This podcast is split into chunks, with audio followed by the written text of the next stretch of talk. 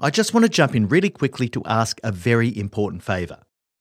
We know that most of you who listen to No Bullshit Leadership haven't yet hit the subscribe or follow button on your favourite podcast player. This is how the podcast grows. And even though we've already got a pretty decent global following, we're only scratching the surface of what's possible. We started this podcast over five years ago with the lofty ambition of improving the quality of leaders globally. So if you've got any benefit at all from listening to the podcast, I'd ask you to just take a moment, literally a moment, to hit the subscribe or follow button on your favourite player. The world needs more no bullshit leaders, and you can help us to make that happen. Back to the episode. Are you selling a little or a lot? Either way, Shopify helps you do your thing. Shopify is the global commerce platform that helps you sell at every stage of your business. From the launch your online shop stage to the first real life store stage, all the way to the did we just hit a million orders stage. Shopify is there to help you grow. It helps you turn browsers into buyers with the internet's best converting checkout. In fact, 36% better on average compared to other leading commerce platforms. And now you can sell more with less effort thanks to Shopify Magic, your AI powered all star. Most of the business owners who listen to No Bullshit Leadership want to go large. What's so cool about Shopify is that no matter how big you want to grow, it gives you everything you need to take control and take your business to the next level. Sign up for a $1 per month trial period at shopify.com slash leadership, or lowercase. Go to shopify.com slash leadership now to grow your business, no matter what stage you're in. Shopify.com slash leadership. Hey leaders, Em here. We're finalising Marty's 2024 speaking calendar and he still has a few opportunities available. Now, you've experienced the impact that Marty has on the podcast, but that's only a tiny fraction of the impact that he has when he delivers an in person keynote presentation. If you'd like to book Marty to speak at your organisation's event, go to martingmoore.com or send us an email at hello at martingmoore.com and we can chat about how to tailor his powerful message to your leaders to achieve real results. All right, now back to the episode. Welcome to the No Bullshit Leadership Podcast. In a world where knowledge has become a commodity, this podcast is designed to give you something more access to the experience of a successful CEO who has already walked the path. So join your host, Martin Moore, who will unlock and bring to life your own leadership experiences and accelerate your journey to leadership excellence.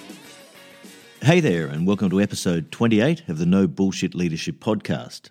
This week's episode Your peers are really smart too. What will differentiate you? We've spoken in recent episodes about leadership attributes and competencies. During your career, you'll come into contact with many people who are smart, well educated, experienced, shrewd, politically astute, and even some who are downright Machiavellian. So, what is it that's going to make you stand out? In this episode, we'll talk about what it takes to be really good at anything. We'll cover off on the concept of getting your ticket to the dance we explore why knowing yourself is the very first step. And then finally, we'll look at how to be very deliberate about the type of leader you want to become. So let's get into it.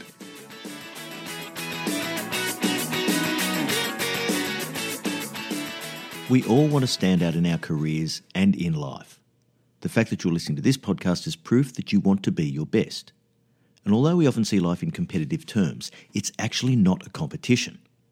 Although this might seem a little cliched, it is genuinely about becoming the best you can be at the things that bring you deep satisfaction and happiness. But everyone approaches this differently. There was an American marathon runner named Frank Shorter who won the gold medal at the 1972 Olympics in Munich and followed up four years later in Montreal with a silver medal. Now, Shorter's famous for a number of no nonsense quotes. It was rumoured that he would train in all weather conditions, so when a journalist once asked him why he was so fanatical about this training that he would even go out in sub zero blizzards, Shorter simply said, Because those are the days when the other guys stay inside and eat pies. That's where he saw his competitive edge, not just physically, but mentally. and this was his way of building the mental and physical strength to perform at his best. As he once quipped, you don't run 26 miles at 5 minute mile pace on good looks and a secret recipe. I can personally vouch for this. My marathon running career may have been brief, but it was unimpressive. I always thought that I could break the three hour mark. Now, for context, Frank Shorter's personal best was 2 hours and 10 minutes, so I never compared myself to Frank. But with my stumpy legs and my heavy bones, true story, three hours would have been for me my ultimate performance level. The point here is that I never compared myself to anyone else. I was only competing against myself and the clock to see if I could perform at my best. I was always incredibly happy for my training partners when they achieved their goals, and I never cared if I ran faster or slower than them. It was all about performing at my best through being as physically fit and as mentally strong as I could possibly be. In the end, I never broke three hours, and in fact, my personal best was three hours and 15 minutes. Putting that into context, for those of you who aren't familiar with the sport, the world record for a marathon is just over two hours. In 1994, Oprah Winfrey ran the Marine Corps Marathon in Arlington, Virginia in around 4 hours and 30 minutes. So, at 3 hours and 15, that puts me almost exactly in between the fastest marathon ever run by a human and Oprah. Now, the challenge for each of us is first, to work out what we think it's worth getting really good at, and then devoting ourselves to the work, the sacrifice, and the commitment that it takes to master that thing. Just a couple of reminders here. Obstacles are put in front of us to guard the path to success. There's no need to be concerned or anxious about this, and no need to be afraid. Life is designed that way. And it's to keep the pretenders out. Remember, as with anything worthwhile in life, if it was easy, everyone would be doing it. You can't bargain, you can't take shortcuts, and you can't find a way to cheat. But if you're truly prepared to do what it takes, success is assured.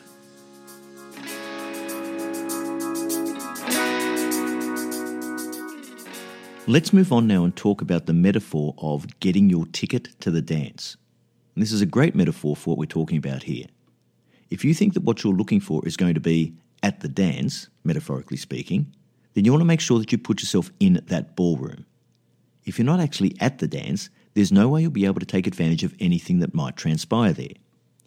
Stepping away from the metaphor, in an organisational sense, there are a whole range of skills, knowledge, and experience that will put you in the right place but won't really have any bearing on how well your expectations are met once you get there.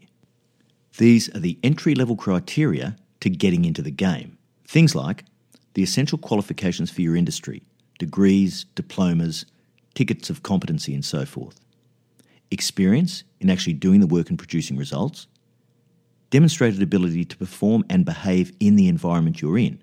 So, for example, being able to play in the sandpit nicely with the other kids and of course a rudimentary level of emotional intelligence and resilience. For someone who aspires to be a great leader, though, all of this is what I like to call necessary but not sufficient. As you go through the levels, you'll notice that your peers at every level are the people who are generally better at the core things than most. These are people who tend to rise upwards. Some have more of an emphasis on their intellect, some have more emphasis on their expert knowledge. Some rely almost entirely on political astuteness and upwards management. But no matter how you look at it, your peers are really smart too. They've worked out how to progress through an organisation with varying degrees of ease, capability, and impact on those around them, of course. Some leave a trail of dead bodies, so to speak, and others leave a positive legacy wherever they go. But they all have their ticket to the dance. The question then remains what will differentiate you? The first step in trying to address this conundrum is to know yourself. Let's start with some common do's and don'ts. If you want to be a great leader as well as a competent executive, there's actually another ballroom that not many people get into. It's what I like to call the VIP ballroom. Think of it like an exclusive backstage pass. The entry criteria for the VIP ballroom is a qualification over and above the main ballroom. So there are some criteria that are going to get you into the VIP ballroom. Most importantly, you approach the challenge of becoming a great leader with the same energy, focus, determination, and gusto that you approached your technical career. You study, read, and educate yourself in leadership. You learn from the leaders around you, both good and bad. And let me tell you, I've learned a hell of a lot more from the bad leaders than I have from the good. You take the job of a professional leader seriously and you don't just rely on your smarts. You pay attention to the people stuff. You have the discipline to do difficult things when they need to be done without hesitation or rationalisation. You work hard to adopt the key mantras of great leadership and you make them part of who you are. You take your duty of care seriously, respect before popularity. You remove self interest from the equation. You don't shy away from conflict, and you learn to be calm under pressure.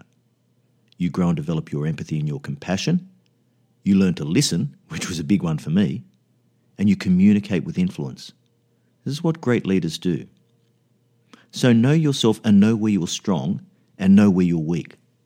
It is extremely rare that this knowledge comes without help and insight from people around you. So get prepared to be humble on this. I've seen potentially great leaders who aren't even prepared to take this feedback on board and take the step of listening to those around them. As for me, hey, I've done a lot of, well, let's call it self discovery testing over the years. So things like formal, structured 360 degree feedback, which I've done every couple of years for the last many, many years. And at the age of 55, I even did a full suite of testing on my intellect and aptitude, critical thinking capability, emotional intelligence, and personality drivers. And there is always something to learn from that. It's never time to stop questioning how you behave and perform with help from independent sources. This is part of not believing your own bullshit. Now, armed with this knowledge, we can be very deliberate about what type of leader we want to become and we want to be known as. There's so much information around about what a leader should be or should do. And I covered this off briefly in episode 25 just a few weeks ago. There is a bunch of guff about what the attributes of great leaders are. There are thousands of blog posts, articles, and yes, podcasts released every week. Some even go so far as to say things like, only hire humble leaders. Now, I don't subscribe to this theory, and I'll tell you why not. You are who you are. By the time most people start thinking about their role and impact as a leader and start putting their attention to this, their personality, habits, and behaviours have been forged in steel. They're really hard to change at their fundamental level. However, there are a million things that you can do to manage your weaknesses and enhance your strengths to create your leadership brand. Unfortunately, they require a level of self awareness, which we've spoken about, commitment, focus, and discipline that most people simply aren't prepared to commit. And as much as I hate to say it, this is particularly the case with people who've had some success in their career without actually doing this work. Although they'll never be invited to the VIP ballroom, they don't really seem to mind. It would be too much like hard work, and they've proven to themselves they can already get by without it. They're already standing out from others in the main ballroom. They're making money, and they're being promoted. What they don't factor into this, of course, is two really important things. The first thing is the negative and detrimental impact they have on other people's lives on their way through. And the second thing is the fact they could be so much better than they are if they took on the challenge of becoming an outstanding leader.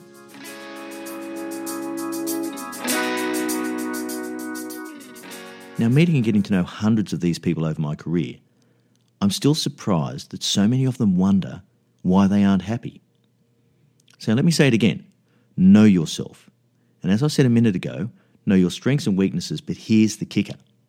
To become a great leader, knowing who you are, you need to know exactly what type of leader you want to become. The tricky bit is that although you should never try to model yourself on another leader, as you could never be them, you must try to learn from them. Adopting some of the best attributes that you observe in other leaders is important. And equally important is watching the poor or incompetent leaders around you and ensuring you don't do the things that they do. Although we have to remember that if a particular positive attribute is not a consistent or congruent part of who we already are, it'll be virtually impossible to fake it, particularly in stress situations. So don't try too hard to find things to add, find the things that are already in you that you can develop. In putting this episode together, I was searching for an expression that encapsulates the results of all of this, which is for each of us a completely unique leadership style. It will incorporate the base immutable elements of who we are. It will incorporate all the tweaks and adjustments we make to adopt the good habits and reject the bad ones.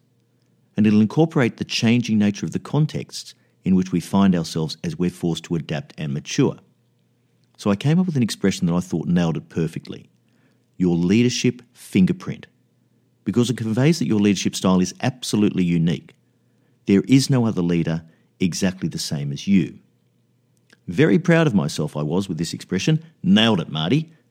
Then I thought, uh, even though I haven't heard this before, leadership fingerprint, I should probably just run a quick Google search to see what's out there. Lo and behold, about four years ago, there was an article posted on LinkedIn Pulse on your leadership fingerprint by Pamela Witter, who's based in upstate New York. It's a great little article which nails some of the concepts we're talking about. So we'll include a link to this in our show notes. Uh, so even though it's not original, I still think it's a really good way of describing the unique package that you put together that is you and you as a leader.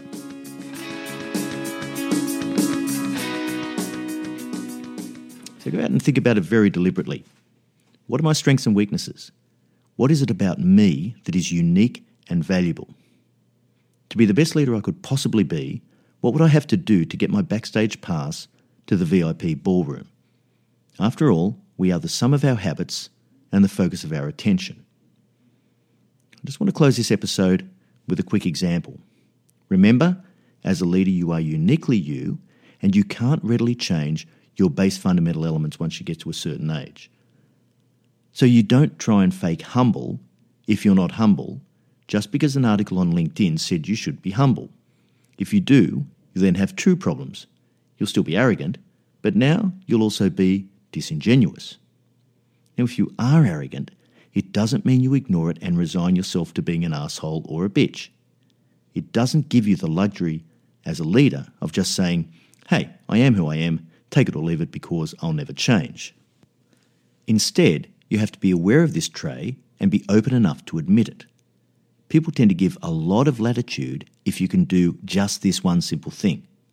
You can say to people, hey, I know I can be a little overconfident at times, but it doesn't mean I don't value what you guys bring to the table. Feel free to pull me up if I do this, and I'll try to manage it a little bit better. You can think of ways to make sure your arrogance doesn't impair your judgment or get in the way of incorporating input from your people in the decision making process. There are always tools and techniques that you can build around it to make you better. And knowing it's a potential blind spot, ask your trusted advisors for regular feedback. You may be surprised that over a period of time, you can actually train yourself to be less arrogant and more humble. So, where to from here? Start by working out where you are. Know who you are and know what your triggers are. Know what you're strong at, know what you're weak at. And then once you do that, you can deliberately set aside the vision of a realistic model of you as a great leader. If you work on this over time, you're going to find that you're in the VIP ballroom. And your peers who are really, really smart, sitting in the main ballroom, will wonder how you got there. But deep down, they'll know, just as we do, that they simply weren't prepared to pay the price of the ticket to be in the VIP ballroom. All right, that's the end of episode 28. Thanks so much for joining us. And remember, at Your CEO Mentor, our purpose is to improve the quality of leaders globally. So if you like this episode, please share it throughout your leadership network. There's going to be someone that's going to get a lot out of this. I'm really looking forward to next week's episode Winning Without Self Interest. Until then, I know you'll do everything you can to be a no bullshit leader.